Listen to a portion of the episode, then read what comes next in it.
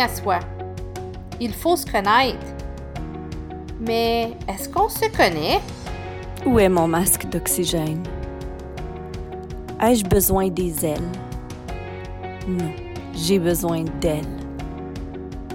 Pour donner des ailes, un balado produit par trois femmes ordinaires qui parlent de leur ordinaire.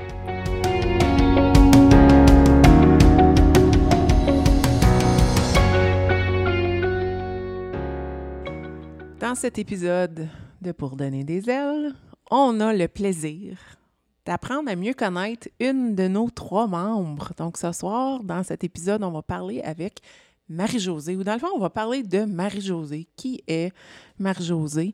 Euh, moi, si je peux faire une petite mise en contexte, euh, Marie-Josée, j'ai le plaisir de la connaître depuis un bon bout de temps.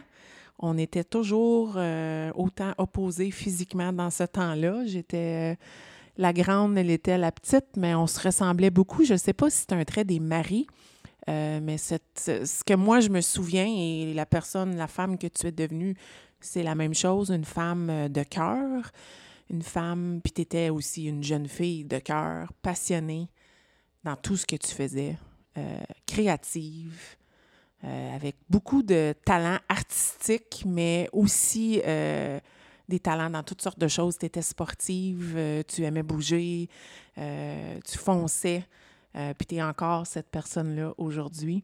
On a eu la chance à l'élémentaire d'avoir le club des 4M avec nos amis Marcel et Martin, avec lesquels on organisait des activités. On était un peu le conseil étudiant de, de l'élémentaire, puis on a continué à se connaître là. Puis euh, au secondaire, euh, le secondaire étant ce qu'il est, euh, il y avait plein de possibilités d'activités, puis on n'était pas dans les mêmes activités. Moi, j'ai penché plus vers le sport, puis toi, tu t'es plus penché vers tout ce qui était culturel, artistique, si on veut, puis tu as tout le temps été une militante. j'ai toujours apprécié ça. Tu croyais dans... Tu étais forte dans tes croyances, puis ça m'inspirait toujours de loin. Je te l'ai peut-être jamais dit, hmm. mais tu as eu beaucoup d'impact euh, à ce niveau-là dans ma vie.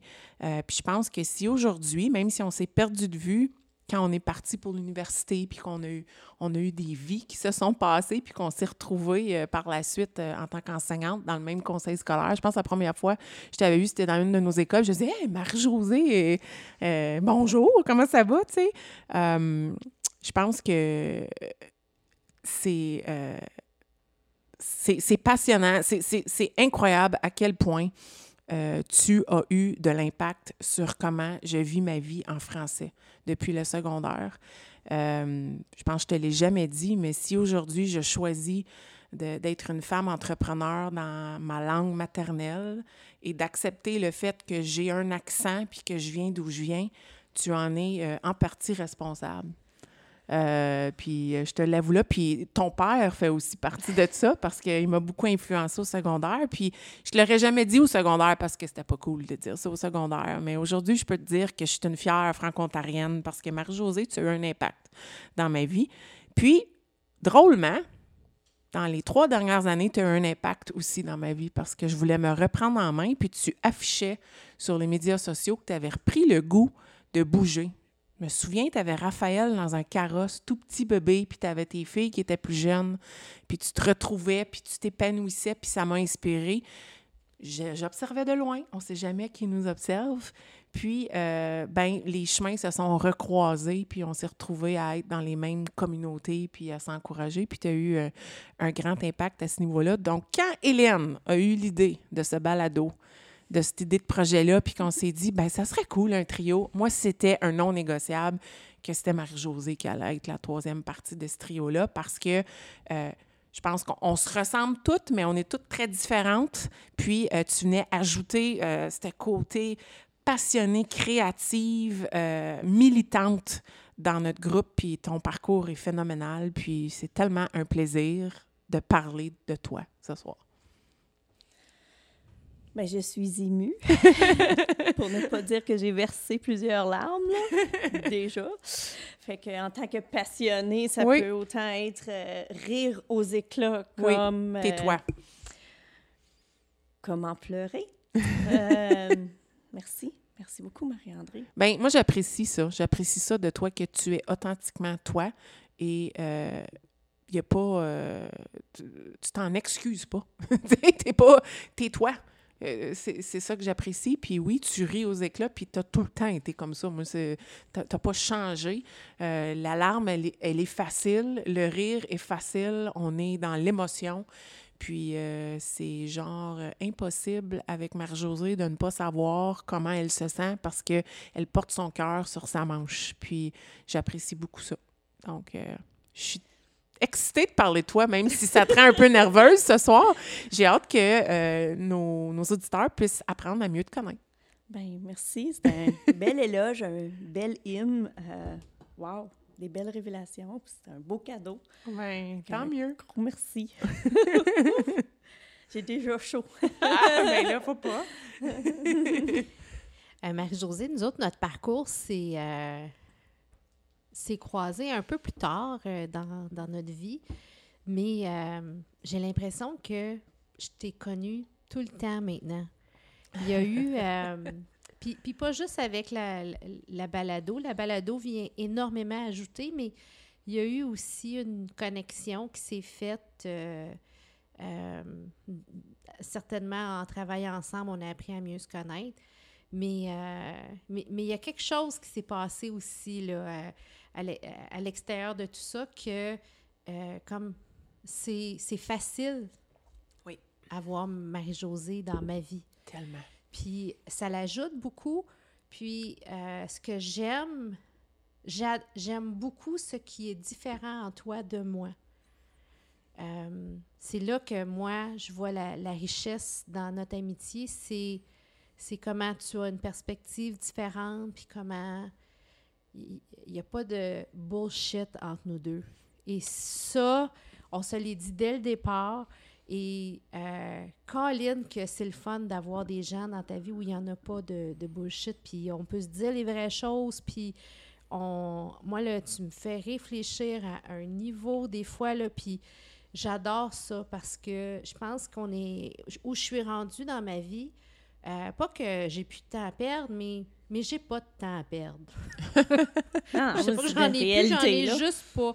Puis ça me tente pas trop de me badrer euh, dans, dans, un manque d'authenticité. Puis j'ai, j'ai l'heure juste avec toi.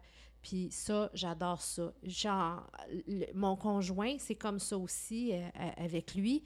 J'ai toujours l'heure juste. Puis je commence à plus chercher justement ces gens-là avec qui euh, t'as pas trop à te questionner, puis euh, on s'accepte comme on est, puis on chemine ensemble, puis on se fait grandir. Mm. Puis s'il y a quelque chose que euh, je peux ajouter justement mm-hmm. à ce que, ce que tu as dit, Marie-André, c'est, je suis d'accord avec tout ce que tu as dit, même si je ne faisais pas partie des 4 M.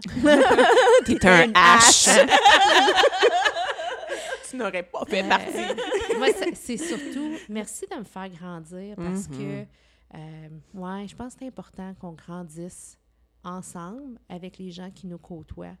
Parce que c'est comme ça qu'on devient la meilleure version de nous-mêmes. Mm Fait que ça, ça serait surtout ça. Puis ce soir, j'ai justement, j'ai hâte de voir comment euh, on va justement grandir dans cette conversation-là. parce qu'on va se dire les vraies choses. Mm merci.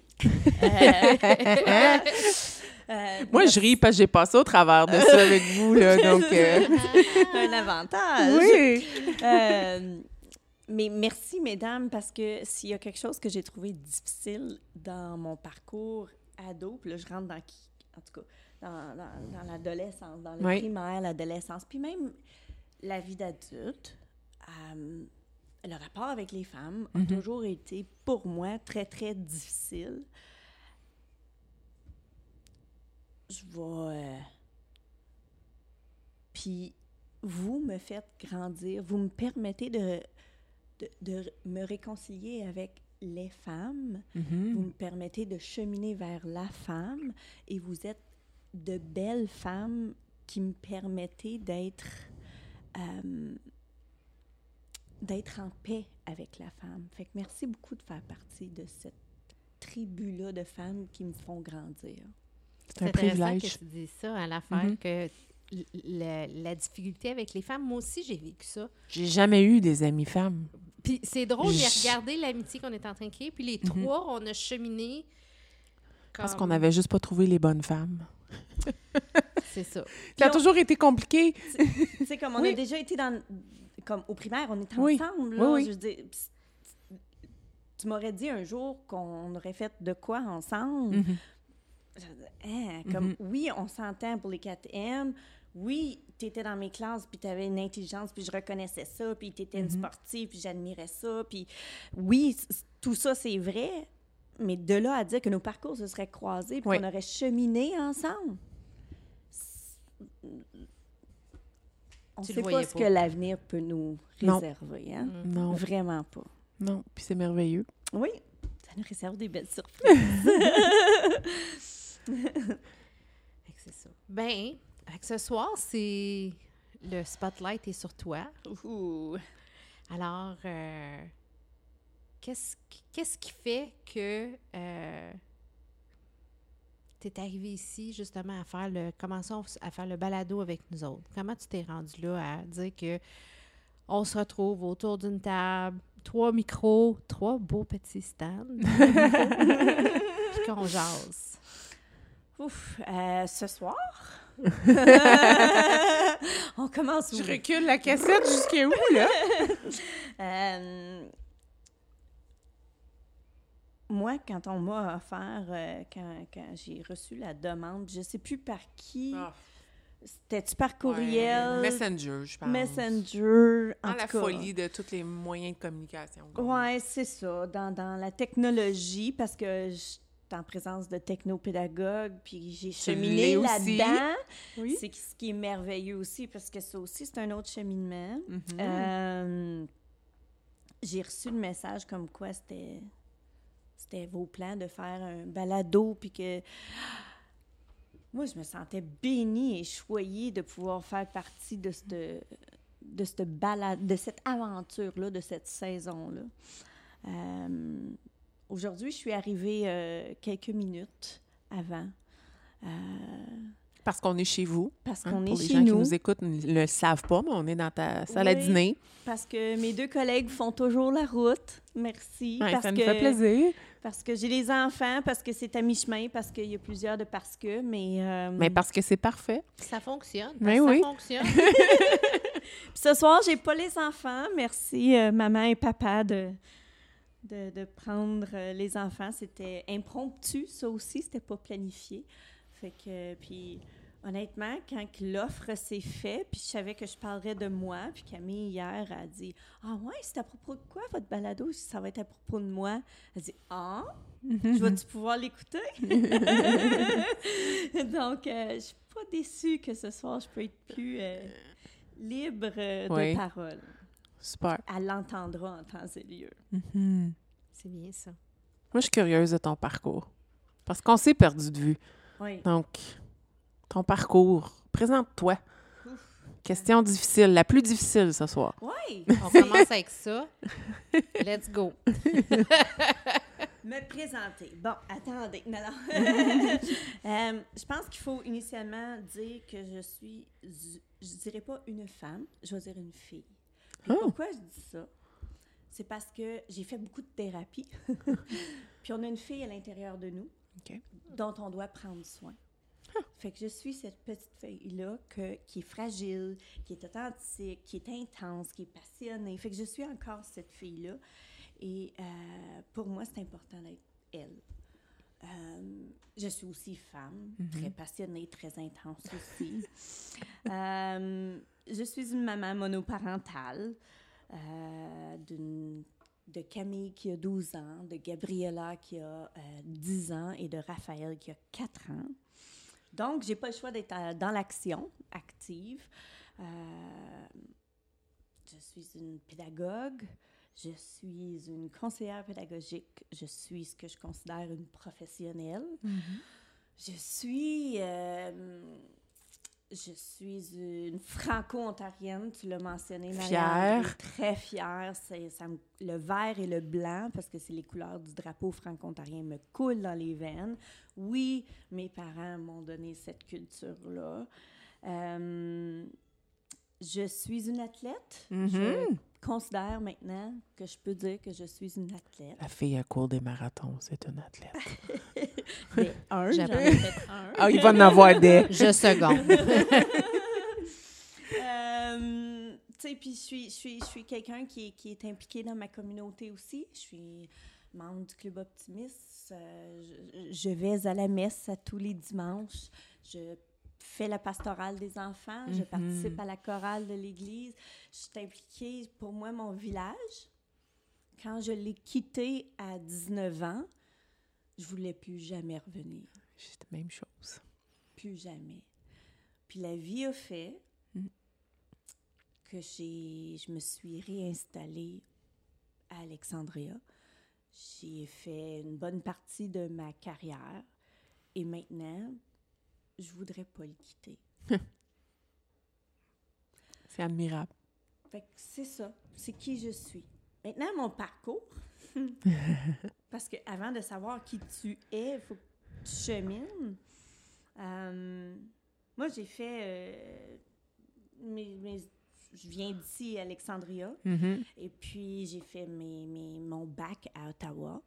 Euh, rien d'exceptionnel, théâtre, lettres françaises, puis aboutir à faculté d'éducation. On m'avait dit que je serais enseignante. Je suis devenue enseignante.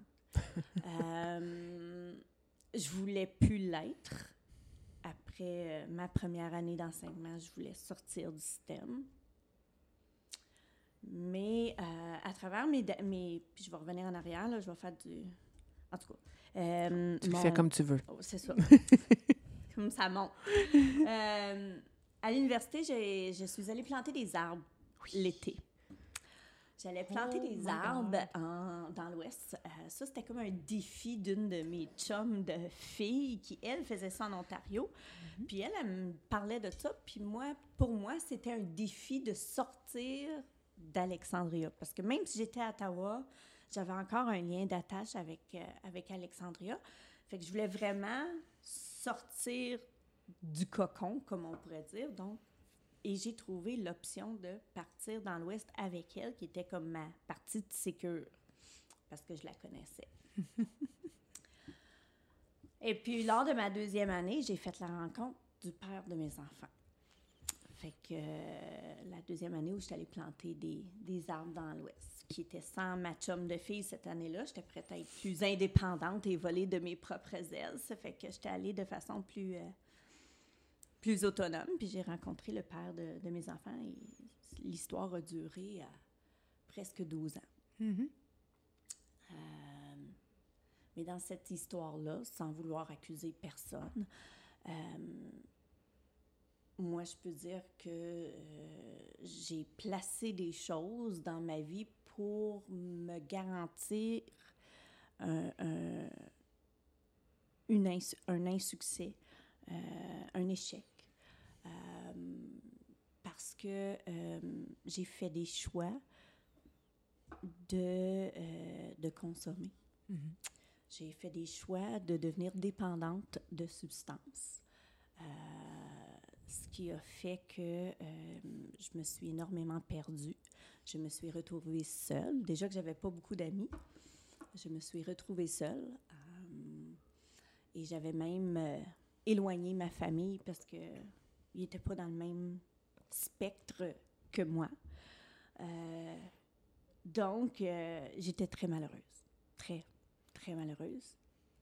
Et euh, consommation étant, ce que ça fait, c'est que ça saoule pas assez, ça gèle pas assez. Donc, il faut toujours en prendre de plus en plus, et plus souvent, et plus fort. Donc, on creuse encore plus creux vers les ténèbres. Mm. Et puis, euh, c'est dans ce parcours-là où ce qu'on s'est Mhm. éloigné. Mhm. Je suis pas Euh, la seule, je pense. Ouais, euh, j'ai tassé tout le monde. Mhm. Euh, tout le monde que je pouvais connaître. Euh, personne ne me comprenait, fait que sortir de ma vie, c'était la façon que je voyais les choses. Tu sais, quand tu tu peux pas faire face à ta propre réalité, euh, c'est plus facile s'éloigner des gens parce que tu peux rester dans ton... C'est un peu comme jouer à l'autruche, là, qu'on, des fois qu'on on utilise cette euh, analogie-là.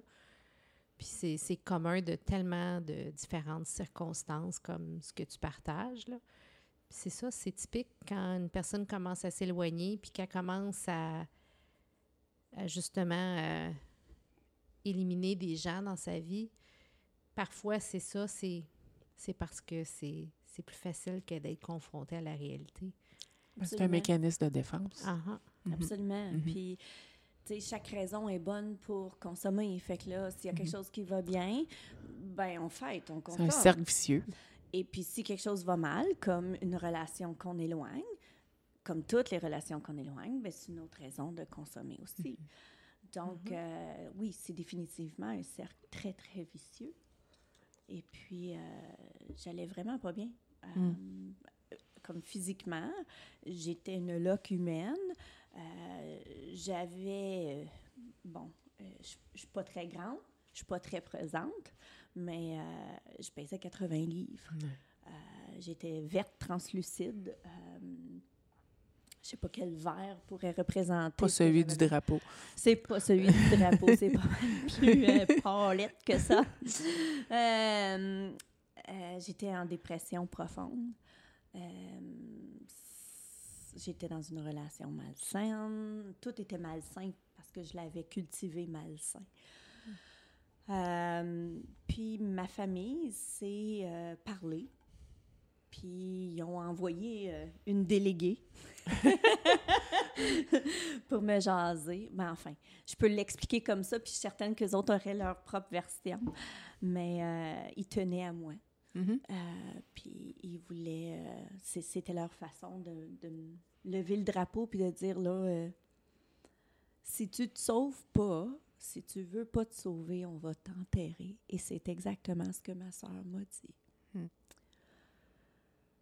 Quand tu as un enfant de deux ans, un enfant de quatre ans, puis ta soeur te parle de t'enterrer d'ici la fin de l'année, c'est une claque en pleine face. Mhm. Puis elle a bien fait ça. Elle a fait ça avec tact, elle a fait ça avec euh, gentillesse. Puis je pense que c'est une des clés du message à passer.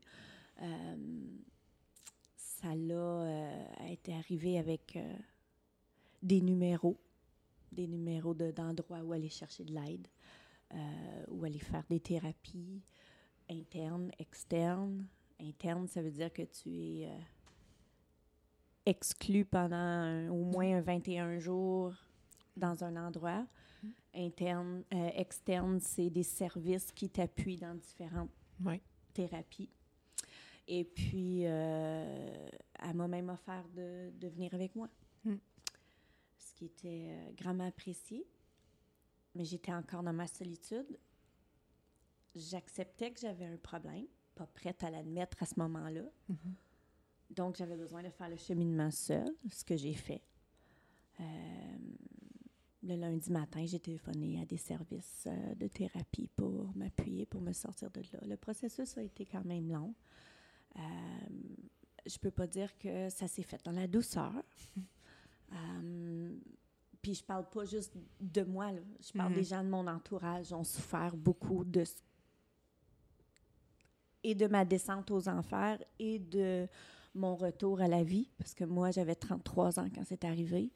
Moi, je, je fais ça... euh, je fais, je fais un rapprochement avec Jésus qui a été ressuscité à 33 ans. fait que moi, c'est ma résurrection. C'est mon retour à la vie. J'aime Mhm. ça. Je trouve que c'est une belle façon de, Très de le symbolique. décrire. Ouais. Mhm. C'est un beau geste d'amour que ta famille a posé. Comme je t'écoutais, puis euh, je trouve ça beau. Ils ont eu le courage de le faire.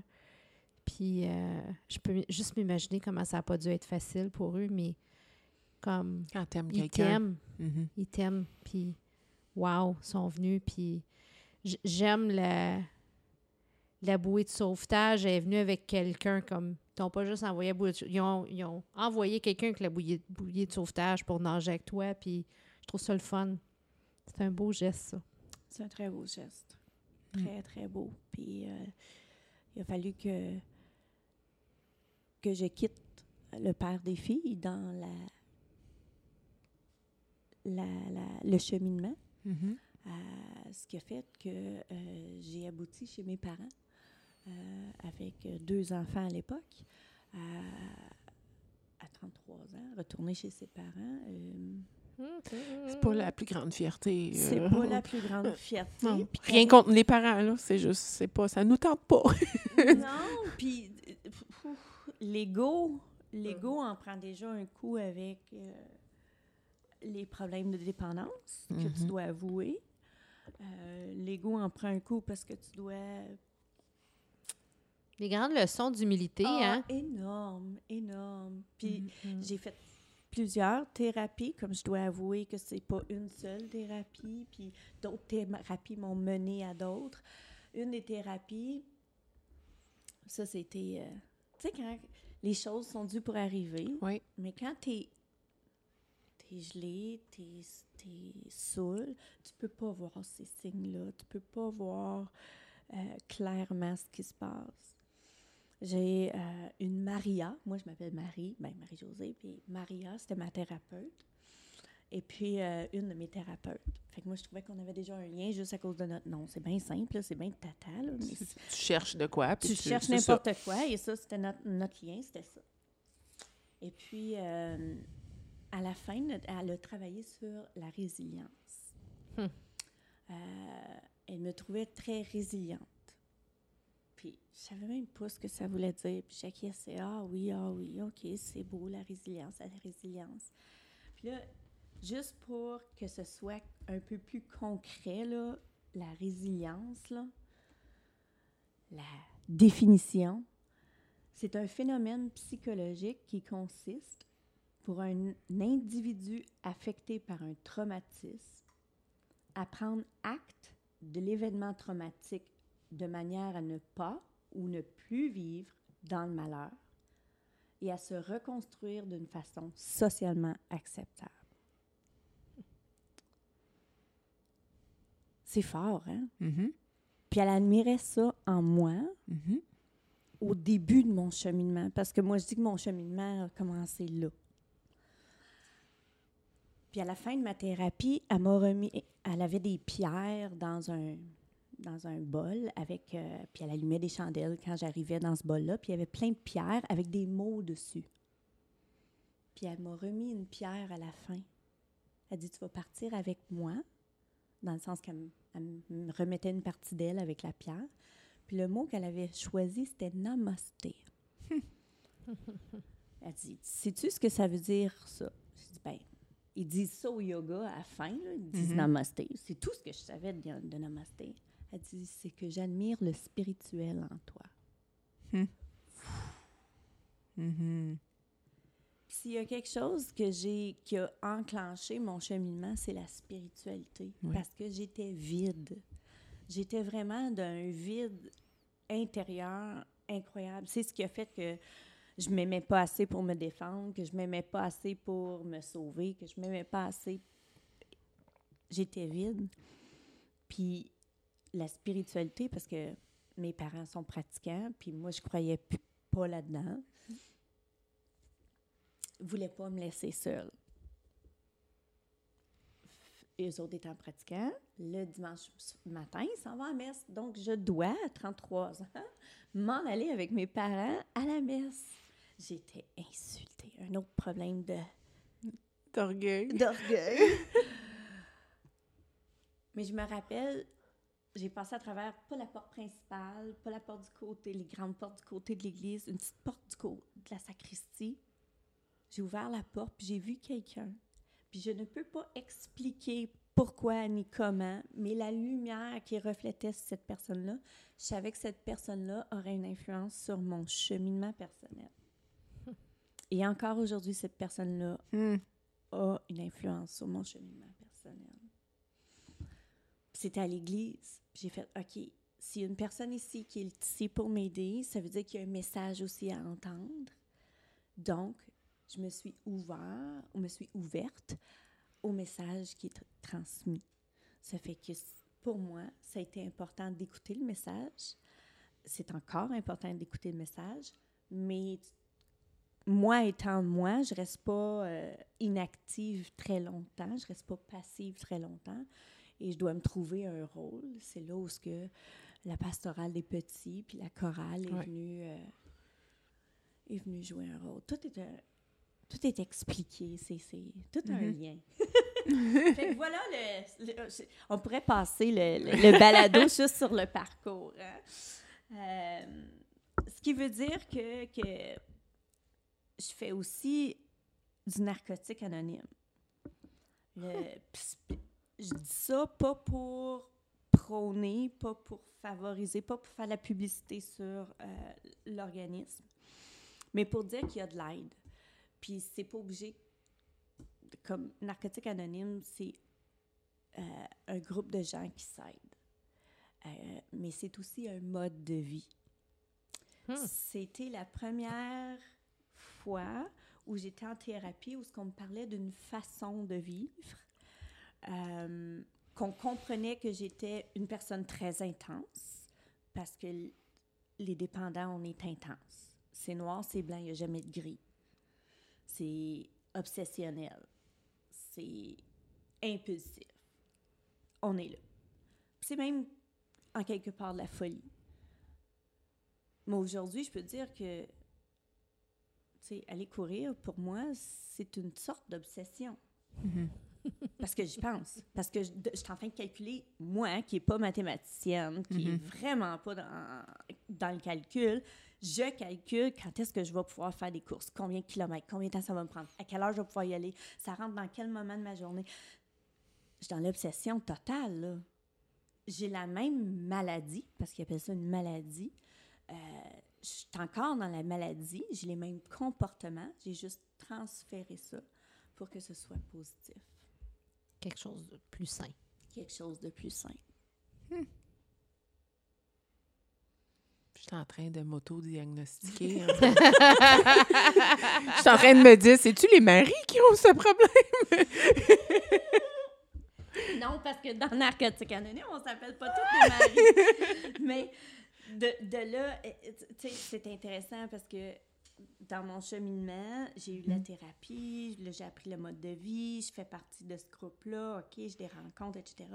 J'ai des congrès, c'est mm-hmm. merveilleux, ils s'organisent, c'est des belles activités, des belles choses à, à proposer pour quelqu'un qui vit dans les dépendances, qui a des dépendances. Et puis là, euh, j'ai eu Raphaël. Mm-hmm. Euh, Raphaël, c'est un cadeau. Mm-hmm. C'est un, une chance que la vie m'a permis de vivre la maternité euh, de manière très saine. Euh, et puis... C'est une belle façon de voir ça. Ouais. Oui. Moi, moi j'appelle ça c'est un cadeau de Dieu. Oui. Mais dans Narcotique Anonyme, ils disent appelez-le comme vous voulez. Mhm. Dieu, l'univers, là au-dessus, qui vous voudrez. La puissance supérieure. Mais c'est ça, c'est un cadeau. Un mhm. cadeau avec un grand C. Euh, donc, je m'en allais là. Puis là, mes filles, euh, je me rappelle le, moment, j'étais en train de laver mes, euh, les enfants dans le bain. Puis ils me disent Maman, t'es-tu encore enceinte ouch, là. Comme, non, je suis pas enceinte. Comme je viens d'avoir Raphaël, là, tu sais, comme c'est assez, là, il y a 18 hum. mois, là, tu sais, minutes, là. Puis il n'y a personne dans ma vie pour pouvoir justifier que je tomberais enceinte, tu sais. T'appelles Marie, là, mais comment? Quand même, là, tu sais. Elle a José à côté du mari. Merci, Hélène. Euh, ça fait que là, c'est là où, que, tu sais, ces réseaux sociaux, je voyais quelqu'un qui, qui était en forme, puis qui avait fait son cheminement, mm-hmm. puis qui était là-dedans. Fait que je la communique, puis là, elle dit, ben, qu'est-ce qui t'intéresserait? Je dis, ben, moi, je suis pas une personne à gym. J'ai trois enfants. Elle aussi. Puis j'irai mm-hmm. pas au gym. Mm-hmm. Fait que je suis sûre que tu n'as rien à me proposer d'intéressant. tu mentalité fixe va rencontrer une mentalité Et euh, finalement, j'ai commencé à m'entraîner. Mhm. Euh, puis m'entraîner, tu sais, c'était un yoga, euh, c'est du payo. Oui. OK? C'est comme un, un yoga un peu plus rapide. Oui. Pour ceux qui connaissent pas le payo. Mélange de cardio avec du yoga. C'est c'est super doux, Oui. super merveilleux. Puis Raphaël embarquait sur mon dos, Raphaël en, passait en dessous de moi. Comme. C'était parfait. C'était parfait, là. Il continuait à faire sa vie. Puis Tu devenais une structure de jeu pour Raphaël. Donc, c'était un deux en un. Garderie en même temps de t'entraîner, comme c'est merveilleux. C'était exactement ça. Donc, euh, c'était un début d'un parcours qui euh, m'a mené à me remettre à la course. Mhm. Mais me remettre à la course, moi, je pensais que, tu sais, deux kilomètres, puis tu sais, j'avais couru longtemps, là, deux kilomètres, là, wow, là, tu sais, comme... Puis moi, étant moi, dans mes obsessions et ma folie, ben c'est jamais assez. Ça fait que euh, j'ai décidé de faire un, un premier... euh, c'est quoi, un premier 10 km, je pense que c'était un Terry Fox. Puis après ça, c'était un Community Run. Oui. Euh, la course communauté dont on a déjà parlé là, avec Sophie, euh, en 2017. Mhm. Je, je regardais mon cahier pour savoir les dates parce que, que je suis pas très bonne avec ça. Euh, puis quand j'ai constaté que j'étais capable de faire un 10 km, j'ai fait hmm, peut-être que je pourrais faire plus qu'un 10 km. Là, je me suis rendu compte qu'il y avait des 21 km. Mhm. 21.1. Fait que l'année suivante, au, euh, au mois de septembre, j'ai fait le 21.1 km, la course d'armée. Mhm. Et c'était pour moi, et cette course-là reste pour moi un moment où j'ai volé. Hmm. Tout le long de la course. J'ai flyé comme des ailes. Euh, c'est drôle, tout le long, j'avais l'impression qu'il y avait quelqu'un avec moi. Mon oncle est décédé à la suite d'un marathon d'Ottawa. Puis j'avais l'impression qu'il était avec moi. Puis mes photos de cette course-là, je suis tout le temps dans les airs de façon exceptionnelle. Je- C'est fou. C'est fou. Je les ai vus. Puis j'ai jamais fait un temps comme ça pour un 21 km, comme même dans des pratiques, même après, même après bien des entraînements. Là, ce temps-là reste. En tout cas, ce moment-là a été magique pour moi. Moi étant moi, 21 km. C'était pas assez. C'est pas assez! Pourquoi pas monter à 42? Point 2. Donc, euh, j'ai fait la même course que mon oncle euh, avait faite. Ma première course a été sa dernière, euh, celle de Toronto, en- euh, celle d'Ottawa, le, le marathon, le Ottawa Race Weekend, maintenant ça s'appelle comme ça, en mai Mhm. 2019. Mhm. Fait que c'est ça. C'est un peu le parcours que, que j'ai pour euh, personnel et athlète. Euh, mais c'est ça. C'est euh, c'est drôle comment euh, le mode de vie que j'ai appris à ENA est devenu un mode de vie que j'ai appliqué aussi avec l'alimentation, arrêter de fumer, Mhm. la cigarette parce que j'étais fumeuse, euh, les exercices dans mon quotidien. Euh, donc, tout a été des modes de vie. Oui. Des morceaux qui ont contribué à mon mode de vie d'aujourd'hui. Moi qui rentre dans ta vie après tout ça, puis tu dis ça, puis dans ma tête, je me dis, c'est, ça se peut pas, comme elle a toujours été de même. Oui. Comme moi, je te vois comme tu as une constance incroyable. Tes sacoches tout le temps. Ben, moi, je le perçois comme ça. Fait que je me dis, les changements de vie que tu as faits, là, ben, tu les as bien faits. Parce que ça paraît pas que c'était différent avant. Ça paraît pas dans comment tu parles. Tu sais, des fois, les gens sont en transition, puis oui, on- ce qui se dit puis ce qui se fait, ça ne matche pas tout le temps, tu sais. Mais moi, j'ai tellement l'impression que ce que tu dis, c'est ce que tu fais. Puis dans le fond, ce que tu fais, tu finis par le dire. Comme c'est ça roule, là, puis ça roule bien. Je trouve ça intéressant parce que euh, je peux juste imaginer qu'il y a eu énormément de travail, puis tu as mis beaucoup d'efforts, puis tu fais pas les choses à moitié, tu le dis de toute façon.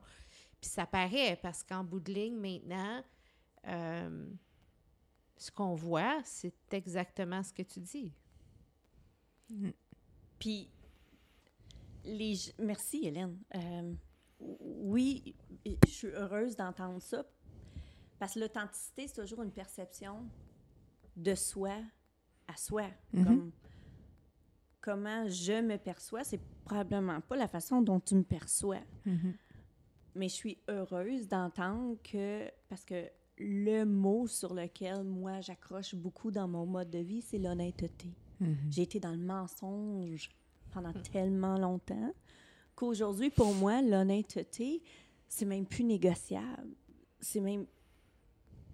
C'est pas c'est pas possible de, de, négocier avec ça.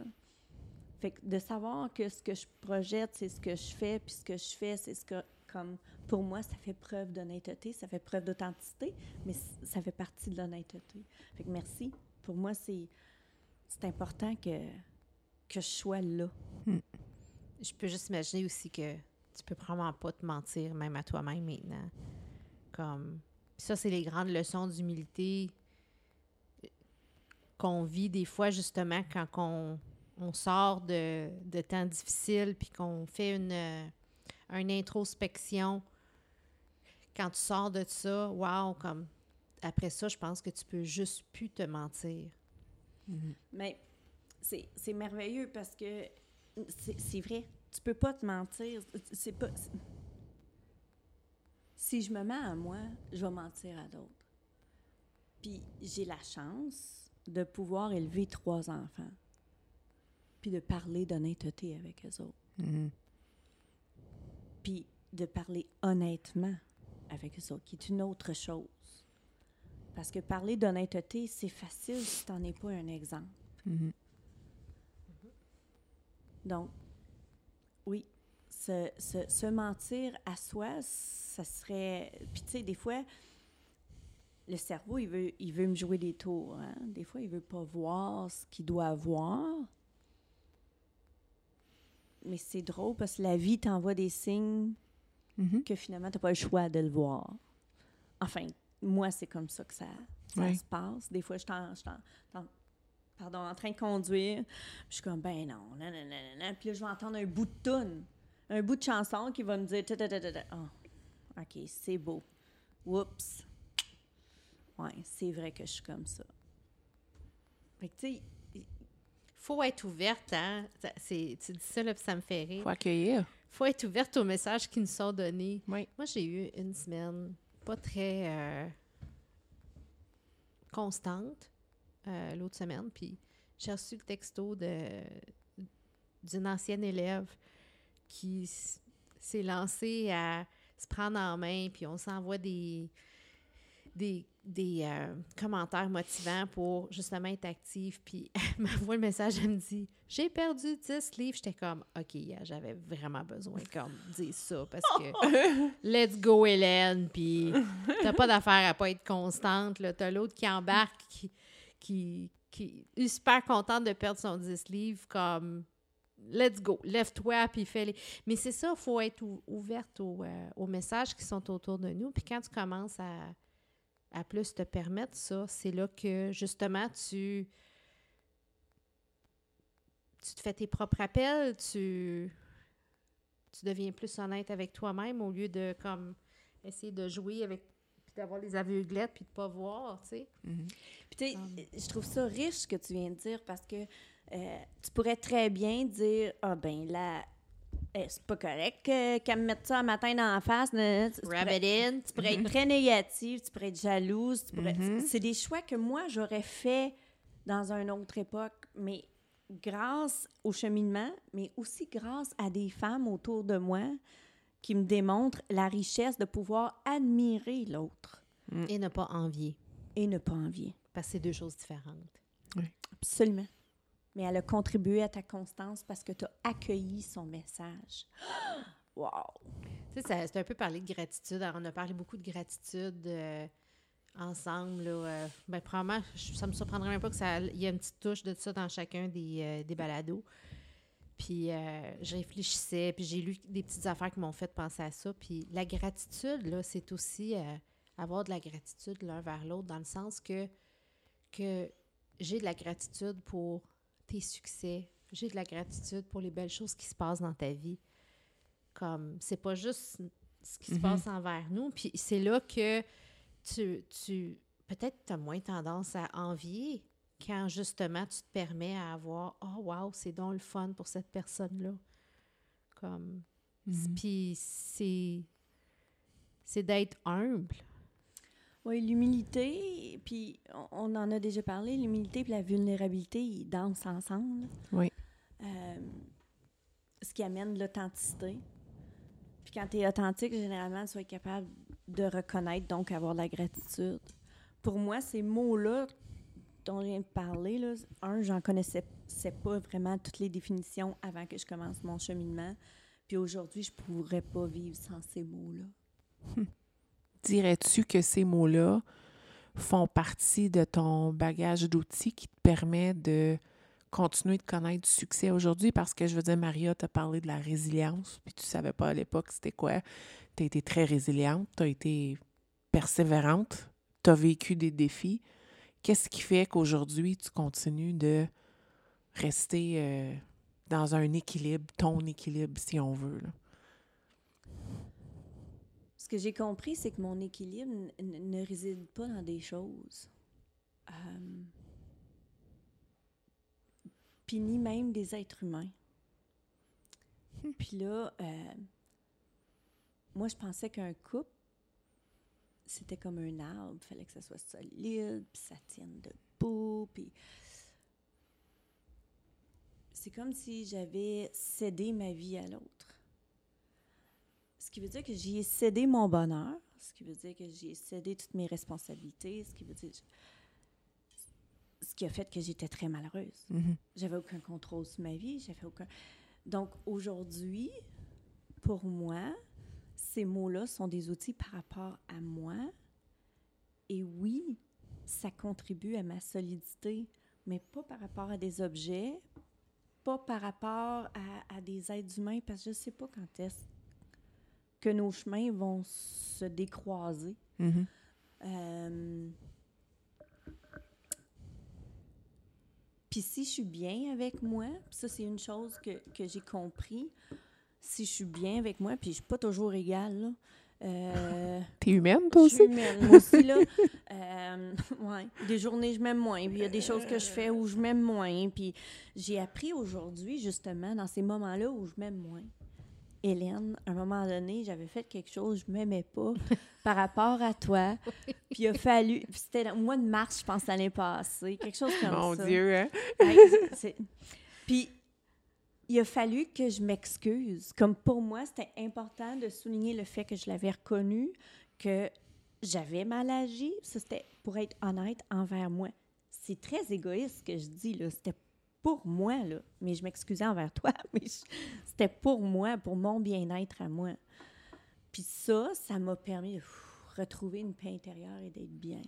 Mm-hmm. Puis ça a fait cheminer notre relation aussi parce que pas qu'on était, euh, juste pour que ça soit clair, parce que les gens ne comprennent pas la situation, mais il n'y a pas eu de chicane. Mais, mais ce que, comme, moi, je me souviens de la conversation, puis c'était intéressant parce que ça nous a fait passer à un autre niveau, pas parce que il y avait eu euh, un, problème, c'est plus parce qu'on a appris à mieux se connaître. C'est un peu comme un reset. Puis là, tu, moi, la, perspective que je vois une personne qui vient faire ça, comme moi, j'ai été, j'ai reçu ça, hey, tu tiens à moi quand tu prends le temps de venir me voir me jaser de ça?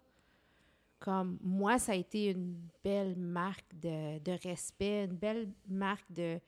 Je tiens assez à la relation qu'on est en train de développer parce qu'on était en début de. C'était notre première année de collaboration. Que tu vas venir me voir faire ça. Moi, je, je retourne en arrière, je me dis, ouais, comme merci, tu viens de lever la barre, puis tu viens de me dire que je vaux assez pour que tu ailles cette conversation courageuse-là. Puis l'autre chose, c'est qu'on n'est jamais 100% c'est rare qu'on est 100% victime. Moi, je me souviens d'être sortie et de dire, OK, comme, qu'est-ce que je vais faire à partir de maintenant pour pas qu'on se retrouve là ou pour que les choses soient claires, pour que... Puis c'est ça qu'on n'a pas assez de conversations Mm. cruciales ou conversations, des vraies conversations. Parce que ça le, moi, je vois comme ça nous a fait passer à une autre étape, puis ça a juste agrandi la relation.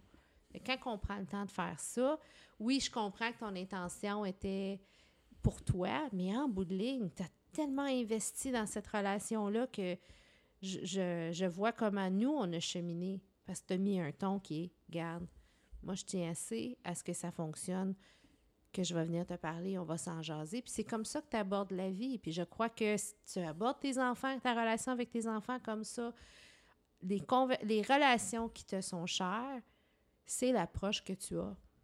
Absolument. Absolument. Pour moi, c'est important de. Puis je dis c'était égo- égoïste pour moi, mais tu as raison que c'est un investissement dans une relation. C'est semer quelque chose. Euh, puis on l'a entendu dans. Si je me rappelle bien, c'était dans le balado du minimalisme, comme quoi les relations sont importantes. Mhm. Euh, S'il y a quelque chose que je peux te dire, j'ai perdu beaucoup euh, quand j'ai perdu. j'ai perdu l'orgueil, j'ai perdu bien des choses qui étaient euh, parties de moi, bien des choses physiques aussi, mais pour moi, euh, ce qui est resté essentiel, c'est les relations. Puis retrouver quelles étaient mes valeurs. Ça, c'était un autre chemina- cheminement à trouver mes valeurs. Puis aujourd'hui, ce qui me tient à poursuivre, je pense, c'est des relations, mais c'est surtout d'être honnête avec moi-même. OK. Je pense que c'est ça qui est important. Si je suis honnête avec moi-même, je vais être honnête avec toi, je vais être honnête avec mes enfants, je vais être honnête. Quand il y a de l'honnêteté, ben, on peut avancer. Il y a une autre chose. Mhm. Il y a l'espoir.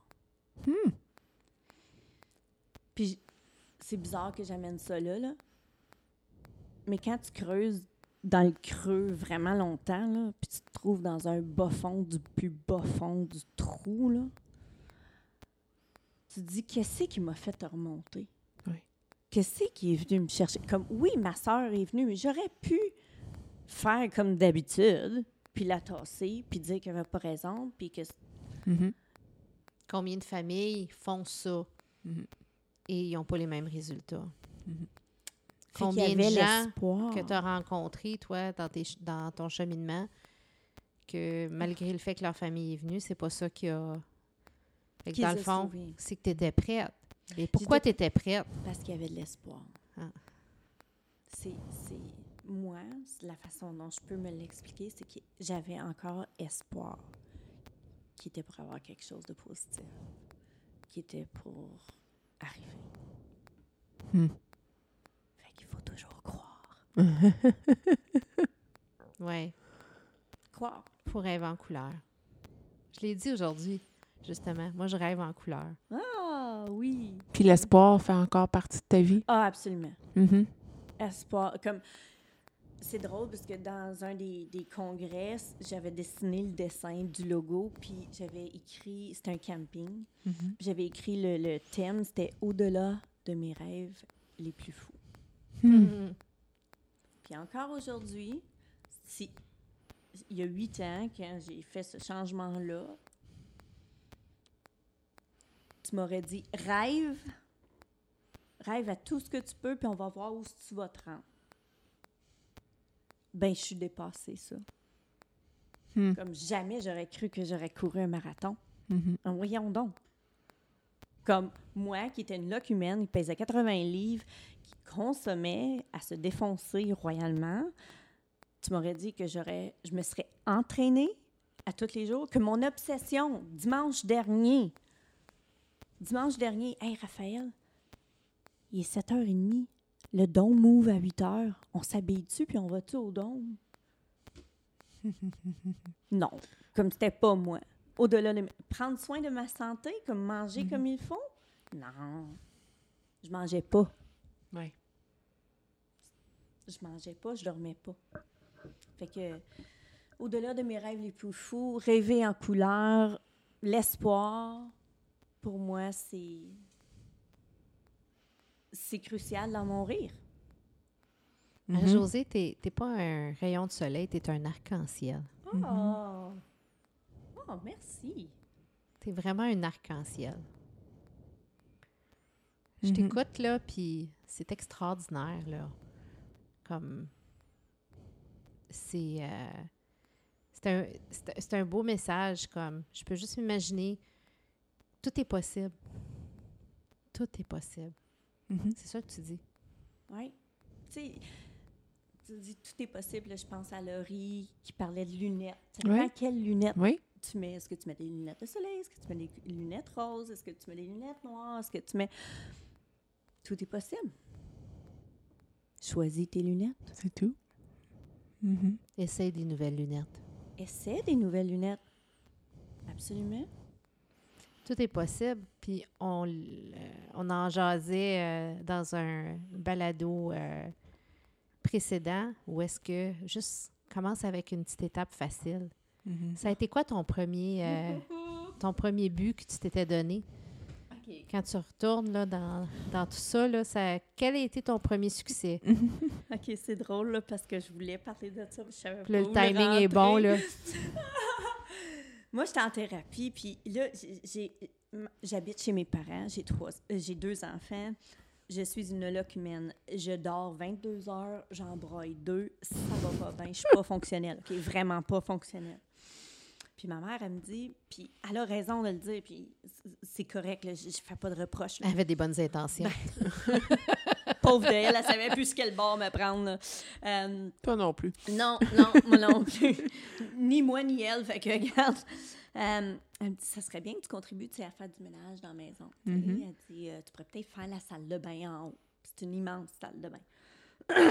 Rien à voir avec la grandeur, là, mais nettoyer la salle de bain. Oh my God. C'est comme si elle m'avait mis le mont Everest sur mes épaules. J'étais atterrée, écrasée, comme par où je vais commencer. Mhm. Fait que là, ça donnait bien. Le lendemain, j'allais en thérapie, puis là, je jase de ça avec ma thérapeute, puisque ça, c'est ma montagne présentement. Puis elle me dit Regarde ça comme ta montagne, qui va Mhm. s'appeler pas salle de bain. Ta montagne s'appelle pas salle de bain. Ta montagne s'appelle rétablissement. puis il faut que tu montes. Puis chaque étape va te permettre de monter dans ton rétablissement. OK? Mais je fais quoi avec ma salle de bain? C'est quoi la recette, là? Je dis, OK, regarde ta salle de bain, puis morcelle-la. Oui. Elle dit, comment est-ce que tu ferais, toi, Marie-Josée, pour manger un éléphant? Ouais, c'est pas une bouchée, hein? Je dis, ben là, je serais jamais capable. Elle dit, là, tu regardes pas ta montagne comme un rétablissement. Elle dit, tu irais une cuillère à la fois. OK. Elle dit, ben ta salle de bain, tu vas y aller une cuillère à la fois. Mhm. Elle dit, demain, aujourd'hui, quand tu arrives, tu vas faire la toilette. Mhm. Juste la toilette. Demain, tu laveras le l'évier. Le surlendemain, une autre section, et ainsi de suite. Au bout de quelques jours, tu vas passé au travers de ta salle de bain, Mhm. puis tu vas avoir gravi ton mont rétablissement, ta prochaine étape. Ben, je pense que c'est niaiseux comme stratégie. Aujourd'hui, je la trouve non Mhm. mais je l'applique encore dans ma vie. Mhm. Quand je trouve des choses immenses, puis là, hier soir, j'étais en discussion avec ma fille qui avait un- une montagne sur ses épaules. Mhm. Je lui ai ramené ça. Je dis, regarde, on va s'asseoir, on va morceler, on va Mhm. trouver la solution. Puis tu vas voir, un petit pas, le plus petit pas possible, va faire que tu vas grimper. Mhm. Aussi simple que ça. Aussi simple que ça. Donc, la première étape, c'était de faire ma salle de bain. Ça fait que la première étape pour courir un marathon, ça a été de laver une toilette. Et Parti là. Ça s'applique dans tout. absolument. Tout le monde comprend, là, commencer par laver la toilette. Le marathon, il est beaucoup plus loin. Exactement. Et apprendre à morceler. C'était Mhm. pour moi la une des plus grandes leçons. Mhm. Moi, je vois tout comme une montagne. Tout, tout comme une montagne. Quand j'ai appris à regarder chaque chose en son temps, ça m'a permis d'être dans le ici maintenant et non dans le qu'est-ce qui va arriver? J'étais dans le moment présent. C'est vrai, hein? Faut pas regarder le dernier 3 km. faut regarder le, le premier 3 km. C'est tellement drôle quand je suis arrivée, Ça, avant que tu arrives ce soir. J'écoutais un balado et on parlait de courir, justement. Et on disait la course, c'est le fun, mais il faut que tu vives le pendant. Puis c'est souvent pas de ça qu'on parle. Tu on parle de la préparation, s'entraîner, le programme pour se préparer pour l'événement. On parle d'atteindre un temps, on parle de la médaille à la fin, mais on parle pas de la souffrance que tu vas vivre pendant les 42,2 km. Ou le... Pas que c'est une souffrance, c'est une douleur, tu apprends à la maîtriser, mais ce qui se passe dans ta tête, faut-tu le vivre, puis vivre le moment présent. C'est vraiment cool. Oui, c'est vrai que tu en, as parlé. Moi aussi, ça a fait. Ah, c'est vrai? Quand on parle de ça, on parle très rarement De ça, du moment présent. Qui est ça, course. tu sais? Oui. Puis les exercices aussi. Mhm. Ah oui. Quand on fait des sessions d'exercice, comment est-ce que tu vas t'initier? Comment est-ce Oui. que tu vas te Qu'est-ce que tu vas faire pour le faire? Puis la photo que tu prends après, puis le partage avec les autres, mais le moment que ça se passe, ça, c'est... Très rarement Ça, ça se passe. aborder? Oui. Oui. Fait qu'on a de la misère avec le moment présent. Mais c'est pas grave, c'est un apprentissage puis un cheminement, ça aussi. Oui. Oui.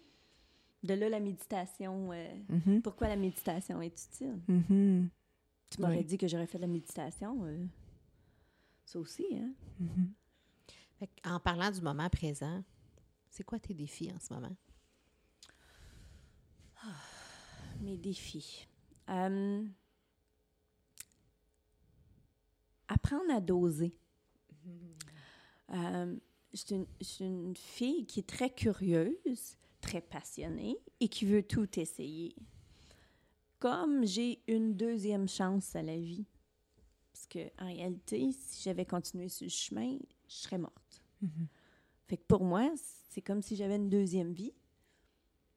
Ben, je veux pas la manquer. Je veux pas la rater. Je veux tout essayer. Je veux tout faire. Mais à un moment donné, il y a juste 24 heures dans une journée. Oui. Ça, c'est un de mes défis parce que des fois, j'en mets trop. C'est drôle, je parlais à ma- mes filles en fait, pour la fin de semaine. Je dis, bon, qu'est-ce qu'on fait samedi? Là, je veux faire ça, je veux faire ça. Je dis, ouais, mais je veux pas quatre activités dans ma journée de samedi. Mhm. Hey, c- c'est un cheminement pour que je dise ça, là, Mhm. comme honnêtement, là, mais un de mes défis, c'est d'apprendre à dire non. Mais pas juste non parce que je peux pas, mais non parce que ça rentre comme... Pas juste non parce que ça rentre pas dans mon horaire, mais non parce que faut que je sois bien avec moi. Pour te donner des ailes? Absolument. Non, Mhm. parce que tu vas choisir au lieu de tout faire. Tu vas en, tu vas en choisir. Ouais. Puis c'est- c'est- tu sais, puis c'est encore mon dilemme parce que je veux tout faire. Mhm. Mais on peut tout faire sans tout faire. On peut tout faire sans rien faire. Oui, oui, oui, absolument. Ça revient au minimalisme. Oui, oui tu sais, puis j'ai ré- j'ai réalisé ce mois-ci, là, j'ai coupé certaines activités que j'aurais voulu faire, puis j'aurais cordé mon horaire. Là, j'ai- j'ai- je l'ai dégagé. Puis justement, un de mes buts, objectifs, c'est c'est d'épurer ma, ma place, d'épurer ma maison. Euh, puis à chaque fin de semaine, j'avance un petit peu parce que je morcelle. Je peux pas m'attaquer à ma maison en une fin de semaine. Donc, j'ai appris à accepter que j'étais pour morceler, pour avancer tranquillement sur le chemin de d'épurer. Mais ça me permet ça.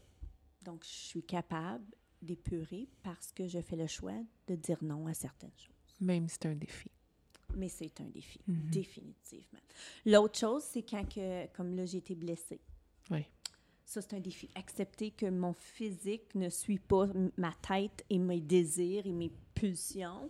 Ça, c'était très, très difficile comme, euh, comme épreuve.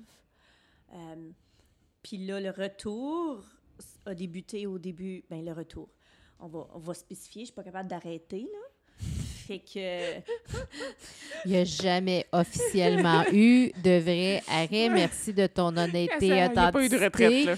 Mais tu as ralenti pas à peu près, Marie-Josée. J'ai arrêté la course Oui. pendant quatre Mhm. mois, quand même. Oui. J'ai arrêté la Oui. course pendant quatre mois. J'ai quand même fait des entraînements, j'ai quand même été nager, j'ai quand même fait du vélo.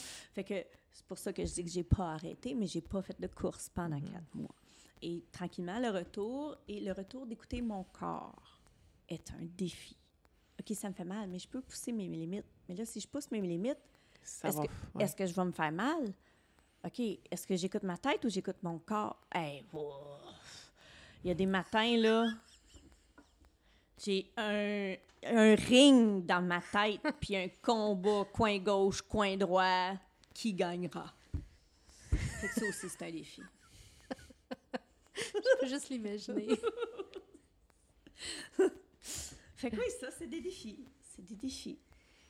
Qu'est-ce que qu'est-ce que tu as appris dans ta blessure à l'automne? Parce qu'à l'automne, tu t'es retrouvé avec de, un petit peu d'eau dans le genou, c'est ça?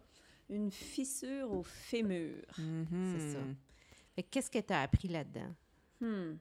Des fois, je me pose la question à savoir qu'est-ce qui a fait ça? Peut-être que je pourrais trouver ce que je dois apprendre de ça. Puis je sais pas qu'est-ce qui a fait vraiment dire comme ah ah c'est cet événement là qui a fait que j'ai euh, j'ai une fissure mais euh, ce que je peux dire, c'est qu'aujourd'hui, je ne retournerai pas à un entraînement de six jours de course par semaine. Mm. Ça, c'est un apprentissage que j'ai fait. OK, six jours de course par semaine, c'était trop pour moi. Je trouvais ça lourd. Puis la course, le- l'entraînement où je me suis fait mal, j'ai fait un 32 km en entraînement matinal avant d'aller porter mon fils au hockey. Euh, je suis partie à 3 heures du matin euh, pour arriver ici en espérance de le faire pour 7 heures parce qu'il fallait que je ramasse mon fils pour 7h30 l'amener à l'aréna. Euh, j'ai aimé cette course-là, mais la fin, je me rappelle du sentiment que j'avais. Et quand j'étais sur la 34, j'aurais dû bifurquer puis m'en venir chez nous. Mais je me suis en allée en arrière pour rallonger, pour assurer de faire mon temps. Mm. Donc, ce que j'ai appris, c'est que des fois, il faut que je m'écoute, même si je me suis fait un, Un plan. un plan. Hmm. Que le plan que j'ai fait par écrit n'est peut-être pas le plan de l'univers, le plan de Dieu, le plan de moi, le plan de... Mhm. Fait que, ouais. C'est un- une leçon un peu de. C'est de la sagesse, hein? C'est de savoir quand. Quand accepter qu'il faut couper. Ouais. Puis que c'est correct. J'avais quoi à prouver à qui? J'étais toute seule, je courais toute seule. Mhm. J'aurais pu juste bifurquer. Je savais, ça me tentait plus. Ça me tentait plus. À ce coin-là, ça me tentait plus. J'ai dit, non, non, je fais ce 32, c'est 32. Marie. Sacrée Marie. ça, c'est avec un S, Marie? Pour ce- celui-là. Je trouve ça intéressant. C'est euh, c'est le fun parce que d'avoir entendu, ben, d'avoir eu plusieurs conversations dans toutes les étapes de ce que tu as vécu, je trouve ça intéressant qu'est-ce que tu dis euh, euh, aujourd'hui parce que je vois vraiment là, comment tu as fait ton, ton cercle complet. Là. Puis, tu es, en paix aussi maintenant. Mhm. Je pense que tu tu t'es comme pardonné, puis que ça, c'est l'autre chose. Il faut passer à autre chose. Là. On ne peut pas constamment se, se ramener, puis c'est bien parce que là, Euh, ce midi, justement, on est allé courir ensemble, puis Oui. t'étais une vraie gazelle. fait que, à- dans le fond, ce qui, ce qui arrive, c'est que moi, je cours, puis Marie-Josée court autour de moi. c'est parfait. Ça marche. Honnêtement, c'est parfait de même. Mais j'aime ça croiser tes yeux. Regarde. c'est- Pour moi, c'est comme OK, on a de l'énergie, on y va, on est ensemble, OK, on continue. Puis on se dit rien là parce qu'on se parle pas, on est branchés puis on Ouais. fait notre affaire. Mais il y a un non-dit qui est pesant puis pour moi qui est important. Quand elle se vire de bord, je me dis, OK, let's go, là, je vais courir, elle me voit. oh, OK, là, je vais marcher, elle me voit plus. non, c'est pas vrai. Moi, le, moi j'ai goût de te demander, euh, parce que, je veux dire, on n'a pas tout posé notre liste de questions, mais t'en as comme genre parlé au travers de tous tes partages. Si tu avais retourné, en tout cas, à la Marie-Josée que moi, je connaissais quand tu avais 18 ans, Hmm. qu'est-ce on, on se limite pas dans les conseils. là. Quel conseil singulier, pluriel, est-ce que tu lui donnerais? Aussi difficile que ça peut être, Mhm. vis ce que tu as à vivre.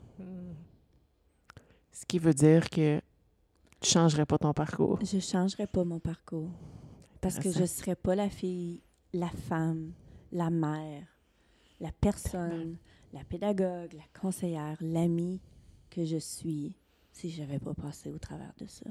Pas de regret. Non. Non. Hmm. Donc, et vis ce que, ce que tu as à vivre. Et en tant que maman, j'apprends aussi à lâcher prise.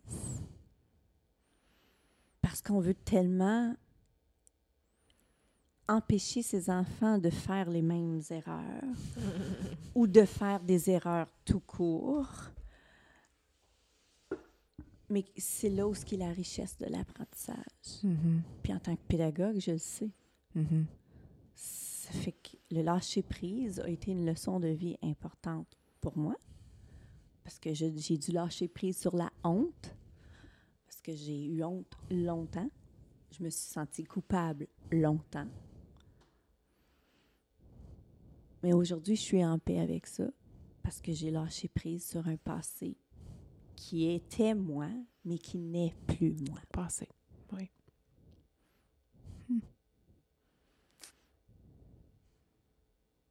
C'est beau. Moi, je pensais que je te connaissais, mais j'ai appris à te connaître. J'adore. Ouais. Merci de ton courage. Oui. Puis, euh, Est-ce que tu vas laisser tes filles écouter ce balado? à quel âge? Mes filles sont au courant. Super. Mes filles sont au courant depuis l'hiver dernier. Il est arrivé un moment donné et je savais que ce moment J'ai pas mentionné Raphaël parce qu'il est trop jeune, arriverait. évidemment. Mais ils viennent dans les meetings, Mhm. ils viennent dans les congrès. Euh, euh, puis ils m'ont posé des questions. Est-ce que toi... Puis j- j- j'évitais la réponse sans mentir, mais je, je balayais la, la réponse. Et puis, euh, il est arrivé un moment très, très crucial euh, l'hiver dernier où j'ai, je leur ai avoué carrément, carrément ce que c'était et ce que c'est, euh, sans accuser personne, sans... Il n'y a pas... A pas d'accusation à faire. Non.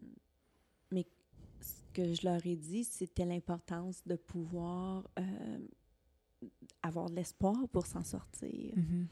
Maman, elle était bénie. Comme je suis bénie d'avoir eu cette chance de m'en sortir parce qu'il y a des gens qui n'ont pas cette chance-là. Mhm. On Mhm. se, on se, leur- comme on se, on se comptera pas d'histoire. Il y en a plusieurs qui en meurent. Il y en a plus qui en meurent, qui s'en sortent. Oui. Oui. Ça fait que, sais, je leur ai pas souhaité de s'en aller là, pas du tout. Mhm. Mais euh, qu'à chaque fois qu'ils ont besoin d'aide, qu'il y a de l'aide disponible. Il s'agit d'en parler. Mhm. Mhm. Merci. On finit-tu avec notre question? Oui. Aux femmes que nous étions, aux femmes que nous sommes et aux femmes que nous serons, quel conseil ou pourrais-tu nous donner pour nous donner des ailes?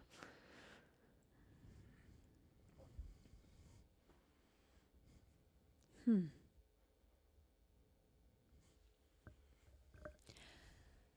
Je vais rester fidèle à moi-même et au discours que j'ai eu dans le sens que l'honnêteté reste pour moi un élément fondamental. C'est une de mes valeurs. Et pour moi, ça m'a donné des ailes. Donc, à la femme que j'étais, j'aurais aimé avoir l'honnêteté que j'ai, que j'ai maintenant, mais je ne l'avais pas. À la femme que je suis, cette honnêteté-là est l'une de mes forces. Et aux femmes que nous serons, je souhaite de rester dans cette honnêteté-là. Merci. Merci de nous faire confiance. Est-ce que tu te sens euh, plus légère? Oui. Dia, euh, je sais pas combien de temps, là, mais, une heure, mais euh, oui, absolument. Absolument. Merci, Super. merci pour votre écoute. Merci pour votre, euh, votre confiance aussi à vous aussi, parce que ça prend pas juste quelqu'un qui ose parler puis ose dire, mais ça prend aussi quelqu'un qui ose recevoir. Hmm. Puis vous l'avez fait avec brio, mesdames. Merci. Tu es inspirante. C'est euh, c'est un privilège Oui. d'être ton ami. Mhm. Oui. Tu as toujours les bons mots. Puis là, je comprends pourquoi. L'honnêteté. Ils sont bien choisis. Et je les apprécie encore plus. Alors, merci. Merci de votre écoute. Puis on se revoit dans un prochain balado. À bientôt. À bientôt.